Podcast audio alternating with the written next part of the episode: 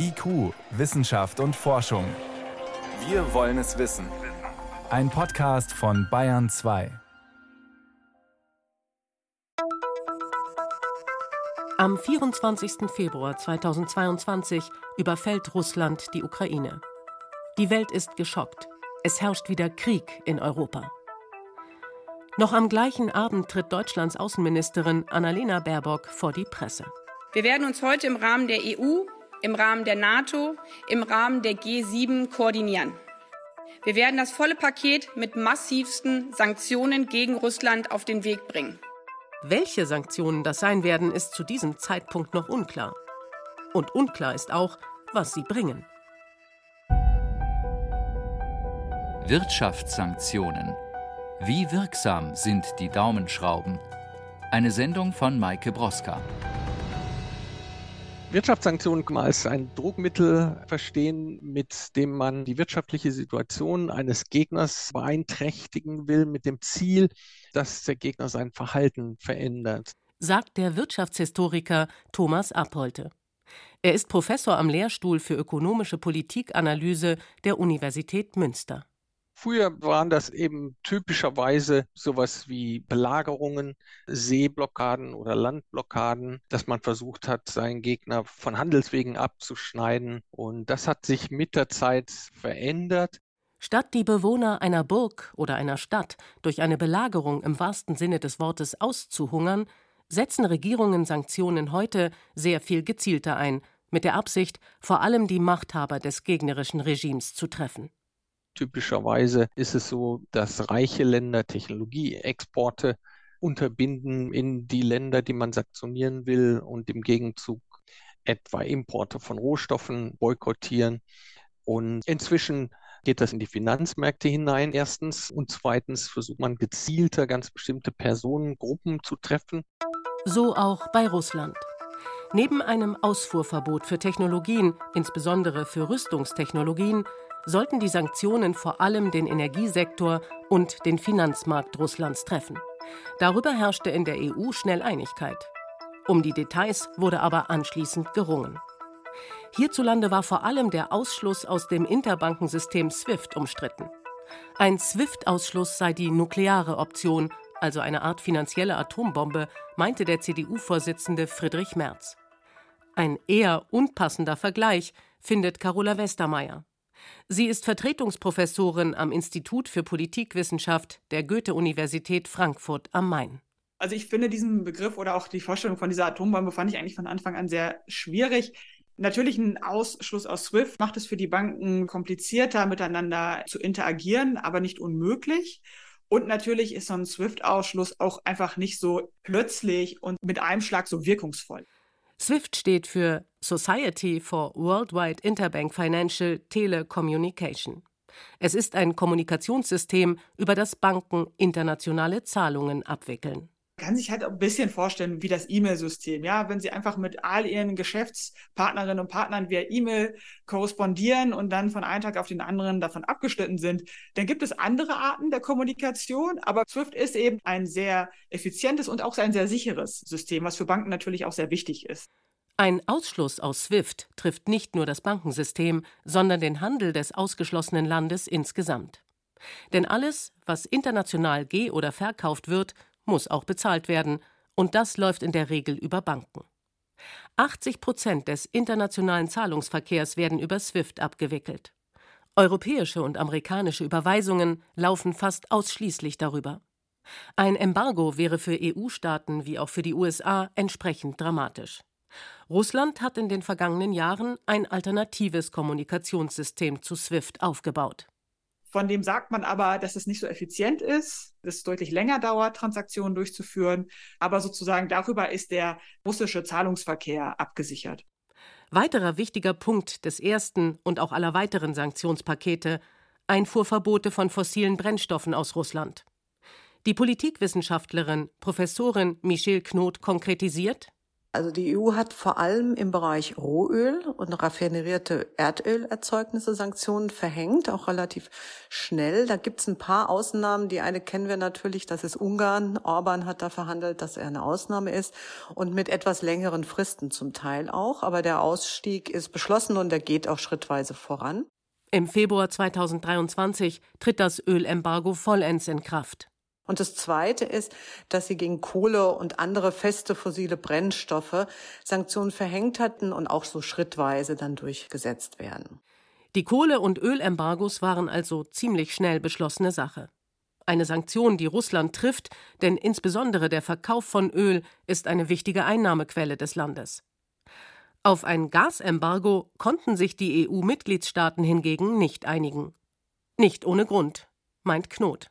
Also wir müssen uns nochmal vergegenwärtigen, dass vor diesem neuen Angriff Russlands der Importanteil der Gesamt-EU bei Gas 40 Prozent oder bis 40 Prozent war. Es schwankt ja immer ein bisschen, aber in Deutschland allein bei 55 Prozent. Das ist das eine, was es schwierig macht, dass das sehr hohe Zahlen sind, also dass man sehr abhängig ist. Und das zweite ist der Unterschied zwischen Öl, Kohle und Gas, weil Öl und Kohle kann man ungebunden transportieren. Also da brauchen Sie Schiffe, aber beim Gas brauchen Sie eben eine Leitung. Und alles, was leitungsgebunden ist, ist sehr schwierig zu substituieren, also zu ersetzen. Dennoch floss durch die Pipelines nach und nach immer weniger Gas nach Europa. Unter anderem wegen angeblicher technischer Probleme, so jedenfalls die offizielle Begründung aus Moskau. Wir kriegen schon noch über die Jamal-Pipeline vor allem, also da ist noch ein Rest. Deshalb kann man sagen, dass nicht nur die EU Russland sanktioniert, sondern auch umgekehrt. Das eine nennen wir Sanktionen, das klingt freundlicher, und das andere nennen wir jetzt neuerdings einen Wirtschaftskrieg. Im Prinzip sanktionieren Russland und die westlichen Staaten sich im Augenblick gegenseitig. Neben der EU reagierten auch andere Staaten mit Wirtschaftssanktionen gegen Russland. Die anderen Europäer, die sehr eng an der EU hängen, also Schweiz, Norwegen und Großbritannien, die haben ähnliche Sanktionen verhängt wie wir. Dann gibt es natürlich auch außereuropäische, also hier vor allem natürlich Australien, Kanada, Vereinigte Staaten, auch Japan, Südkorea, Taiwan, also so G7-Staaten haben im Grunde genommen auch in den Bereichen vor allem Öl und Kohle und ein bisschen Gas Sanktionen verhängt. Wichtiger ist aber eigentlich, wer sich nicht beteiligte.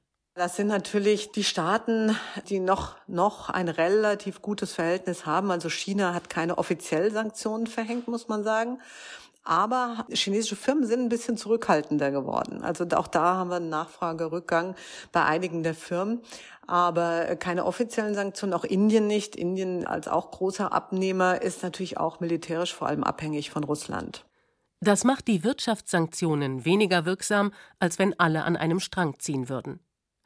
Denn Russland kann seine fossilen Brennstoffe an China, Indien und Staaten des globalen Südens verkaufen.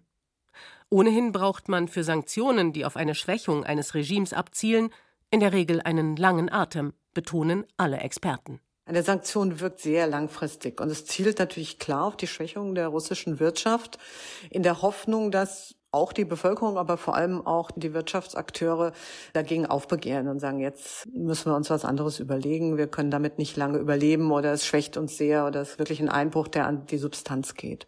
Das könnte allerdings dauern. Denn Russland arbeitet schon länger daran, vom Westen unabhängiger zu werden, sagt der Ökonom Rolf Langhammer vom Institut für Weltwirtschaft in Kiel. Das heißt, seit der Besetzung der Krim hat Russland systematisch Reserven angelegt Russland hat in den vergangenen Jahren eine sehr sparsame Haushaltspolitik betrieben. Überschüsse, die das Land erwirtschaftete, wurden nicht etwa investiert, sondern flossen in einen staatlichen Vermögensfonds. Der Staat kann deshalb nun auf die finanziellen Reserven zurückgreifen und so den Wirtschaftseinbruch, die Rezession abfedern. Die war anfangs stärker erwartet worden, also man rechnete mit einem zehnprozentigen Wachstumseinbruch, jetzt ist man etwa bei sechs Prozent. Auch verfügt Russland über großzügige Devisenreserven, also finanzielle Mittel in anderen Währungen. Die stammen vor allem aus Rohstoffverkäufen, die üblicherweise in Dollar abgerechnet werden. Allerdings, ein guter Teil davon liegt bei ausländischen Zentralbanken und ist nun für Russland nicht mehr zugänglich. Denn im Februar verständigten sich die westlichen Zentralbanken darauf, das russische Vermögen einzufrieren. Ein bislang beispielloser Akt, der für Russland vermutlich unerwartet kam. Ich glaube schon, dass das eine Sanktion ist, die für Russland absolut überraschend kam, die neu war, dass sich die westlichen Zentralbanken darauf geeinigt haben. Kurzfristig verlor der russische Rubel stark an Wert. Eine Leitzinserhöhung der russischen Zentralbank konnte den Kurssturz auffangen. Aber von diesem Überraschungscoup des Westens einmal abgesehen, war Russland auf alle Wirtschaftssanktionen offenbar vorbereitet. Schon nach der Annexion der Krim 2014 gab es ja schon eine große Anzahl an Finanzaktionen gegen Russland, sodass da schon immer gedacht wurde in Alternativen, dass man sich eben nicht so sehr davon abhängig macht. Nach der Besetzung der Krim verhängten unter anderem die USA Sanktionen, sodass Russinnen und Russen von heute auf morgen Kreditkarten westlicher Firmen nicht mehr nutzen konnten. Das führte dazu, dass wirklich eine halbe Million oder deutlich mehr an Kreditkarten praktisch eingefroren wurden. Also die waren nicht mehr nutzbar, also Visa und Mastercard. Und daraufhin hat Russland angefangen, eben auch ein alternatives Kreditkartensystem aufzubauen mit dem Namen Mir, was vielleicht als Wortspiel ganz interessant ist. Mir heißt Frieden und Welt. Und was eben gerade in der Russischen Föderation, aber auch in benachbarten Staaten durchaus erfolgreich ist. Das ist jetzt sozusagen das Kreditkartensystem, womit Russinnen und Russen auch in Teilen des Auslands zahlen können. Teilweise dienen auch Kryptowährungen wie etwa der Bitcoin als Alternative. Kryptowährungen sind ja sozusagen eben in gewisser Weise auch ein Gegenprojekt eben zu den etablierten Finanzsystemen und generieren sich natürlich als gänzlich unpolitisch und eben technisch getrieben und eben auch zu ermöglichen, dass es globale Interaktionen gibt über Ländergrenzen hinaus. Also das ist sozusagen der Ansatz von Kryptowährungen und deswegen würden sie sich in gewisser Weise natürlich auch sehr anbieten. Allerdings können Kryptowährungen nur ein Stück weit dazu dienen, die Sanktionen zu umgehen. Denn wenn Unternehmen Kryptowährungen nutzen, kommt spätestens bei dem Rückumtausch in eine staatliche Währung die Frage nach der Herkunft des Geldes auf, jedenfalls bei größeren Summen. Und deswegen kommt es sozusagen für geschäftliche Prozesse oder auch größere Umfänge nur eingeschränkt in Betracht. Was gesehen wurde am Anfang der Finanzaktion ist, dass es für Privatpersonen schon durchaus eine Möglichkeit ist, dann Bitcoin zu kaufen, sozusagen als ja, Store of Value. Also zur Werteaufbewahrung. Wenn die Russinnen und Russen Angst hatten, dass der Rubel abstürzt, da gab es auch die Bewegung dahin, mehr Bitcoin zu kaufen, um sozusagen einen gewissen Wert zu erhalten. Nach den ersten Finanzsanktionen ging der Bitcoin-Kurs deshalb nach oben, stürzte dann allerdings auch wieder stark ab. Wegen der hohen Volatilität der Kursschwankungen sind die Kryptowährungen zur Wertanlage generell nur bedingt geeignet. Wobei dasselbe für den russischen Rubel gilt. Zeitweise lag die Inflation bei 20 Prozent, in Rubel gehaltene Vermögen verloren also ebenfalls deutlich an Wert. Und auch mit Blick auf die Energieembargos muss man sagen, dass sich Russland bereits seit einiger Zeit auch in Richtung anderer Abnehmer orientiert. Es gibt eine Pipeline nach China, die Kraft Sibirien 1. Die ist aber wesentlich kleiner. Also da geht äh, nur ein Bruchteil des Volumens durch, was durch unsere Pipelines gehen, die insgesamt ja nach Europa gehen.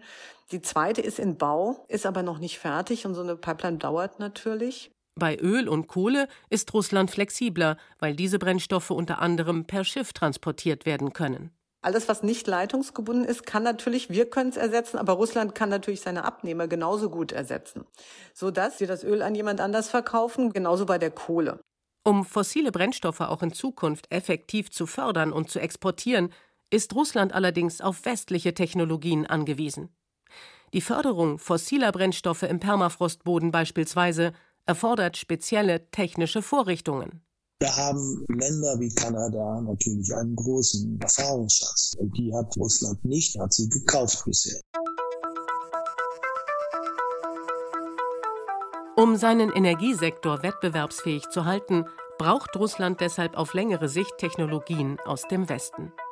Insbesondere Öl ist enorm wichtig für das Land. Schätzungen zufolge machen die Öleinkommen die Hälfte des russischen Bruttoinlandsprodukts aus. Das Technologieembargo trifft Russland also durchaus, wenn auch erst längerfristig. Aber wer genau wird in Russland getroffen? Von der Beantwortung der Frage hängt es ab, ob diese Sanktionen zu einer Verhaltensänderung führen, sprich zu einem Ende der Kriegshandlungen. Wenn wir sanktionieren, dann führt das zu einer Verschlechterung der wirtschaftlichen Situation. Die Frage ist, warum soll eine Regierung darauf überhaupt reagieren? Ne, Im Zweifel hat man einen Regierungschef, der kann sich auch von einem kleinen Kuchen ein größeres Stück abschneiden und dann bleibt er genauso wohlhabend wie zuvor. Das heißt, Sanktionen mit dem direkten Ziel, die wirtschaftliche Situation in Verhaltensänderungen von Regierungen zu übersetzen, sind ein bisschen naiv. In der Wissenschaft gelten Sanktionen dann als wirksam, wenn sie eine Verhaltensänderung bewirken. Denkbar wäre zum Beispiel, dass Unruhen oder Massenproteste zum Sturz des kriegführenden Regimes führen. Aber gerade in Diktaturen und autoritären Systemen, von denen Kriegshandlungen ja häufig ausgehen, werden Proteste schnell niedergeschlagen. Deshalb ist Thomas Appolte, der sich seit vielen Jahren mit Wirtschaftssanktionen beschäftigt hat, nicht sehr optimistisch, was dieses Szenario angeht. Auch die Eliten, in Russland etwa Oligarchen oder ranghohe Militärs, könnten gegen die kriegführende Regierung aufbegehren. Aber auch das sei in der Vergangenheit sehr selten vorgekommen. Wenn man sich dann so eine Kausalkette Sanktionen, Unruhen, Regierungswechsel anguckt, dann ist das eine sehr löchrige Kausalkette. Insgesamt, so zeigen Studien, waren Wirtschaftssanktionen in der Vergangenheit nicht besonders wirksam wenn man jetzt vielleicht von mittelalterlichen Burgbelagerungen oder sowas absieht, wo man dann auch unmittelbar erkennen kann, ob das funktioniert hat oder nicht. Aber moderne Sanktionen so, also seit dem 20. Jahrhundert sind nie sehr erfolgreich gewesen, mal so ganz grundsätzlich. Und man geht von so einer Erfolgsquote von 20 bis 30 Prozent maximal aus. Als erfolgreich gelten oft die Sanktionen gegen das Apartheid-Regime in Südafrika. 1986 verhängten die USA, Japan und die Europäische Gemeinschaft wegen der sogenannten Rassentrennung Wirtschafts- und Finanzsanktionen gegen das Land. Sie boykottierten unter anderem Stahl, Eisen und Goldmünzen. 1994 wurde die Apartheid nach einer Übergangsphase abgeschafft. Aber Thomas Appolte würde die Wirtschaftssanktionen als alleinigen Faktor für den Regimewechsel nicht akzeptieren denn das ist ein ziemlich komplexes Zusammenspiel von Faktoren, was am Ende dazu geführt hat, dass ja tatsächlich die weiße Regierung nachgegeben hat und einen Regimewechsel herbeigeführt hat. Insgesamt kann man deshalb festhalten, dass Wirtschaftssanktionen eher selten erfolgreich waren. Es gibt aber Millionen Schwierigkeiten, sowas zu messen, denn es kommt ja erstmal darauf an, was heißt eigentlich Erfolg. Zum Beispiel werden Sanktionen häufig erst einmal angedroht, bevor sie tatsächlich verhängt werden. Aber schon allein die Drohung kann zu einer Verhaltensänderung führen. Diejenigen, die dann statistisch gemessen werden, sind nur die tatsächlich auch verhängt wurden und nicht die, die angedroht wurden. Man müsste aber eigentlich alle mitmessen, denn wenn Verhaltensänderungen schon quasi präventiv erfolgen, um Sanktionen zu verhindern, dann ist das ja auch ein Erfolg. Wegen der schwachen Wirksamkeit von Sanktionen gibt es immer wieder grundlegende Kritik, wenn sie verhängt werden sollen. Zumal der Sanktionierer ja in der Regel ebenfalls Einbußen hat. Und damit sind Sanktionen natürlich ein höchst umstrittenes Konzept bis heute, auch im Zusammenhang mit Russland. Weil sie nicht nur Russland treffen, sondern auch die sanktionierenden Staaten. Deutschland etwa wird 2023 vermutlich wegen der stark gestiegenen Energiepreise in eine Rezession rutschen. Andererseits wenn man nicht selbst Soldaten in den Krieg schicken will, was die NATO-Staaten ja ausgeschlossen haben, scheint der internationalen Gemeinschaft eigentlich nur zu bleiben, Sanktionen zu verhängen. Weil wir zwar ein internationales Recht, also das Völkerrecht haben, aber wir haben keine internationale Exekutive, die das Recht durchsetzt. Deshalb wendet man ein Instrument an, von dem man weiß, dass es insgesamt nicht sehr effektiv ist. Ein Problem von Sanktionen ist, dass sie ganz unterschiedliche Effekte haben. Beispiel Russland. Das Land verkauft zwar wegen der Embargos weniger fossile Brennstoffe, aber wegen der Knappheit, auch der befürchteten, ist der Weltmarktpreis für Energie stark angestiegen. Das macht einen Teil der Verluste wieder wett und die sanktionierenden Länder, darunter auch Deutschland, müssen den Preisanstieg zahlen. Auch im Hinblick auf die Bevölkerung des sanktionierten Landes können Embargos unterschiedliche Effekte haben.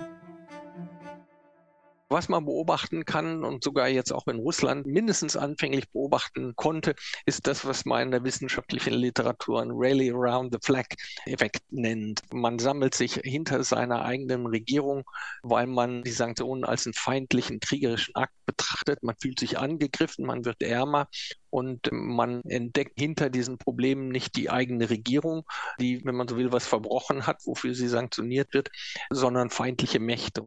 Vermutlich, um den Unmut der russischen Bevölkerung nicht noch zu steigern, sind lebenswichtige Dinge wie Medikamente und Nahrungsmittel von den EU-Sanktionen ausgenommen. Das bedeutet, man braucht bei Sanktionen auch sowas wie eine längerfristige Perspektive. Gerade kurzfristig können die tatsächlich das Gegenteil bewirken, dadurch, dass es so eine Art Solidarisierungseffekt gibt. Ein Mittel, um die Wirksamkeit von Wirtschaftssanktionen zu erhöhen, sind sogenannte Sekundärsanktionen, die zunehmend zum Einsatz kommen. Und das bedeutet, dass man nicht nur ein ganz bestimmtes Land mit Sanktionen belegt, sondern auch Unternehmen oder sogar ganze Staaten, die weiter Handel mit dem betreffenden Land treiben. Sekundärsanktionen haben beispielsweise die USA 2018 unter Donald Trump gegen den Iran verhängt. Trump ging davon aus, dass die iranische Regierung im Hinblick auf ihr Atomprogramm gelogen habe und bezeichnete das Abkommen als schlechtesten Deal aller Zeiten. Die EU schloss sich diesen Sanktionen nicht an. Nachdem das Atomabkommen mit dem Iran sozusagen einseitig von den USA gekündigt wurde, wollten ja die Europäerinnen und Europäer eigentlich weiterhin Handel mit dem Iran treiben. Das war auch sozusagen das politische Versprechen, das zu tun.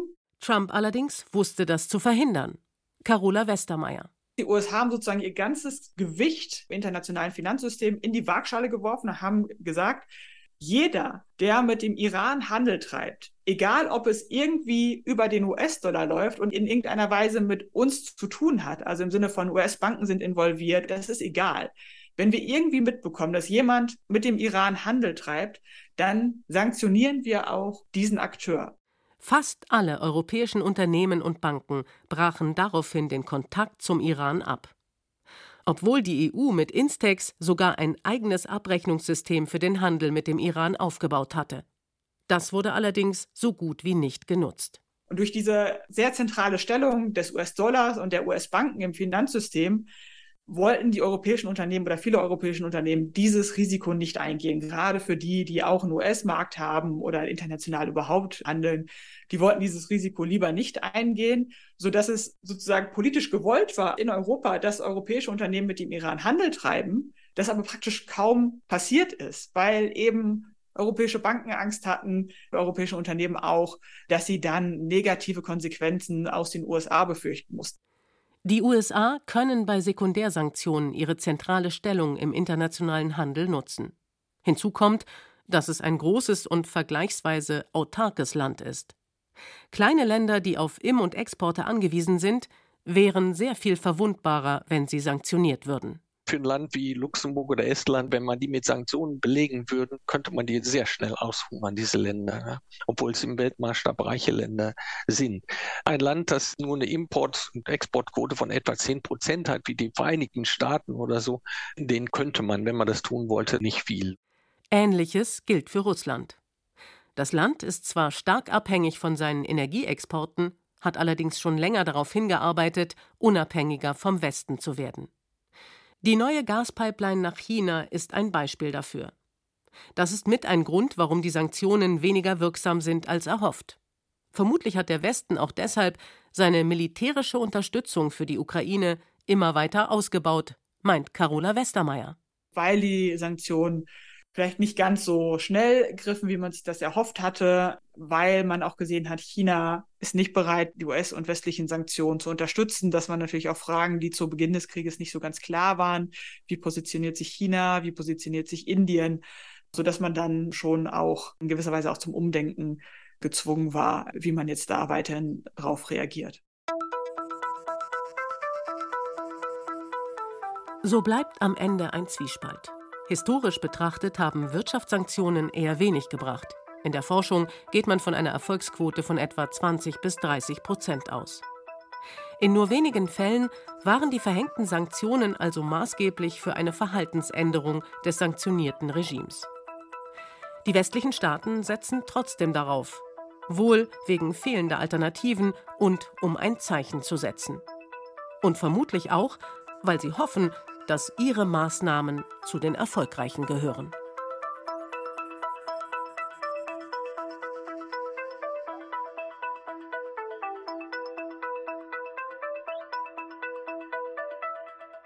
Sie hörten IQ Wissenschaft und Forschung.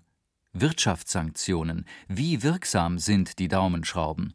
Autorin Maike Broska. Redaktion Nicole Ruchlack